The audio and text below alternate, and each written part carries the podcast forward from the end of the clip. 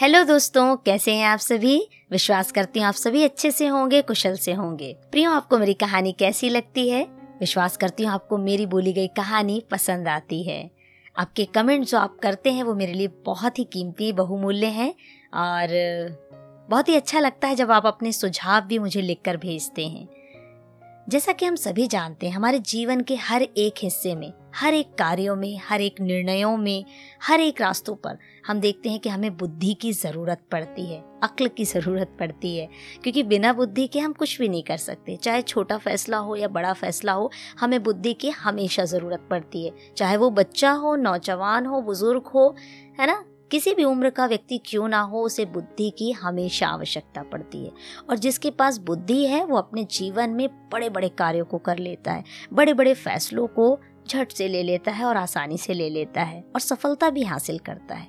एक बार की बात है, दो माएँ थीं, जिनके नवजात शिशु थे। दोनों ही बहुत ही खूबसूरत बच्चे थे, बहुत ही प्यारे बच्चे थे। दोनों माएँ अपने बच्चों से बहुत प्यार करती थी। लेकिन एक रात की बात है, अचानक एक माँ का बच्चा उसकी गलती के कारण ही मर जाता है। जब ये स्त्री देखती है कि मेरा बच्चा मर गया तो वो पहली स्त्री जो सो रही है अपने बच्चे के साथ उस बच्चे के साथ अपने मरे हुए बच्चे को बदल लेती है और जीवित बच्चे को लाकर अपने बिस्तर पर अपने साथ सुला लेती है। सुबह जब होती है और ये माँ जब देखती है जिसका जीवित बच्चा था और बच्चा बदल गया, वो देखती है कि मेरे पास तो ये बच्चा जो लेटा है, जो मरा हुआ है, ये बच्चा तो मेरा नहीं है तो मेरा जीवित बच्चा कहाँ गया? ढूँढने के बाद उसे पता चलता है कि मेरा जीवित बच्चा इस स्त्री ने बदल लिया है। बहुत उससे बात विवाद करने के बाद वो स्त्री जिसने बच्चा बदला है, वो बहुत ही गुस्से में थी। बहुत कुड़कुड़ा रही थी, बहुत चिल्ला रही थी और कह रही थी, नहीं नहीं, ये जीवित बच्चा मेरा है, लेकिन मरा हुआ बच्चा तो तुम्हारा है। बहुत विवाद किया गया, बहुत समस्याएँ हुई, लेकिन समाधान कुछ भी नहीं निकला। तभी दोनों ने तय किया कि हम क्यों ना राजा के पास जाएँ। राजा ही इस समस्या का समाधान निकाल सकता है। दोनों उस मरे हुए बच्चे को और जीवित बच्चे को लेकर राजभवन पहुँची। राजभवन में राज दरबार सजा हुआ था। राजा अपनी गद्दी पर था। सारी प्रजा भी थी, सैनिक, दरबारी, हर एक जन अपने अपने पदों पर था। ये स्त्रियाँ जैसे ही अंदर आती हैं, सारा मसला राजा के सामने सुनाया जाता है कि एक बच्चा मरा हुआ है, एक बच्चा जीवित है और स्त्री ने बच्चे को बदल लिया है। सारे लोग असमंजस्य में थे। आखिर जीवित बच्चा है किसका? और मरा हुआ बच्चा किसका है? कोई भी अपनी बुद्धि लगाकर इस फैसले को नहीं कर पा रहा था। बड़े बड़े मंत्रियों के पास भी इसका जवाब नहीं था। आखिर करें तो करें क्या? क्योंकि ये बहुत बड़ी समस्या थी। दोनों माएँ रो रही थी, दोनों माएँ गिड़गिड़ा रही थी उस जीवित बच्चे के लिए कि वो बच्चा मेरा है। दोस्तों, आप यदि उस जगह उस राजा की जगह होते तो क्या फैसला लेते?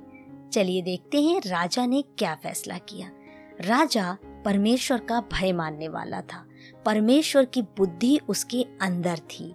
बुद्धि के द्वारा उसने इस समस्या का समाधान निकाला। उसने अपनी तलवार को मंगवाया और कहा कि इस जीवित बच्चे के दो टुकड़े कर दिए जाएँ। एक टुकड़ा एक स्त्री को दिया जाए और दूसरा टुकड़ा दूसरी स्त्री को दिया जाए, दोनों माओ को बांट दिया जाए। बड़ा गुस्से में आकर के वो इस फैसले को ले रहा था, लेकिन समय की शायद यही मांग थी कि दोनों स्त्रियों के साथ, दोनों माओ के साथ न्याय किया जाए।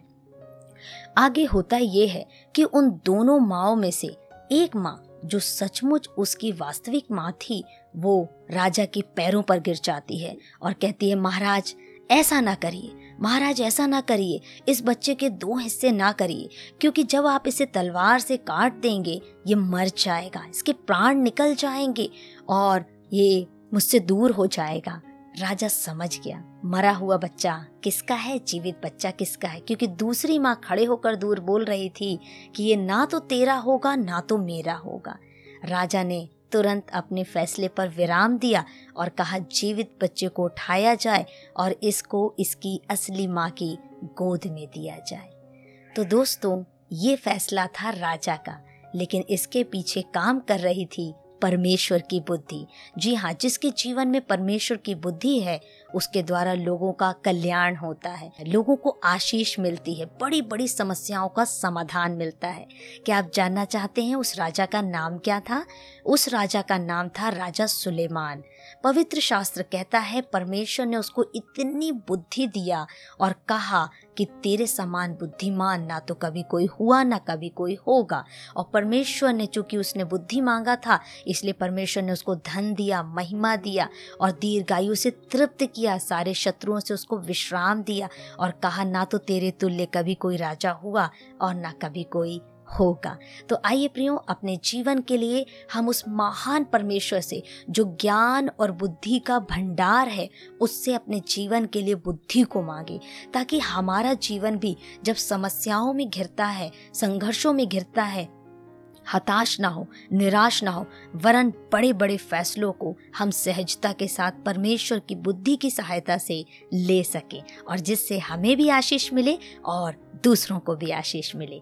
विश्वास करती हूँ, आज की कहानी आपको एक सुंदर प्रेरणा देगी। कहानी छोटी ज़रूर है, लेकिन इसमें नैतिकता है, इसमें मॉरल छिपा हुआ है और बहुत ही बेहतरीन प्रेरणा छिपी हुई है। तो आइए उस महान परमेश्वर से हम बुद्धि को मांगे। कहानी कैसी लगी है, मुझे कमेंट करके प्लीज़ ज़रूर बताएँ। पसंद आई है तो इसे लाइक करें, शेयर करें और अपने सुझाव मुझे ज़रूर बताएँ। सुनते रहें कहानी, मोनिका की जुबानी।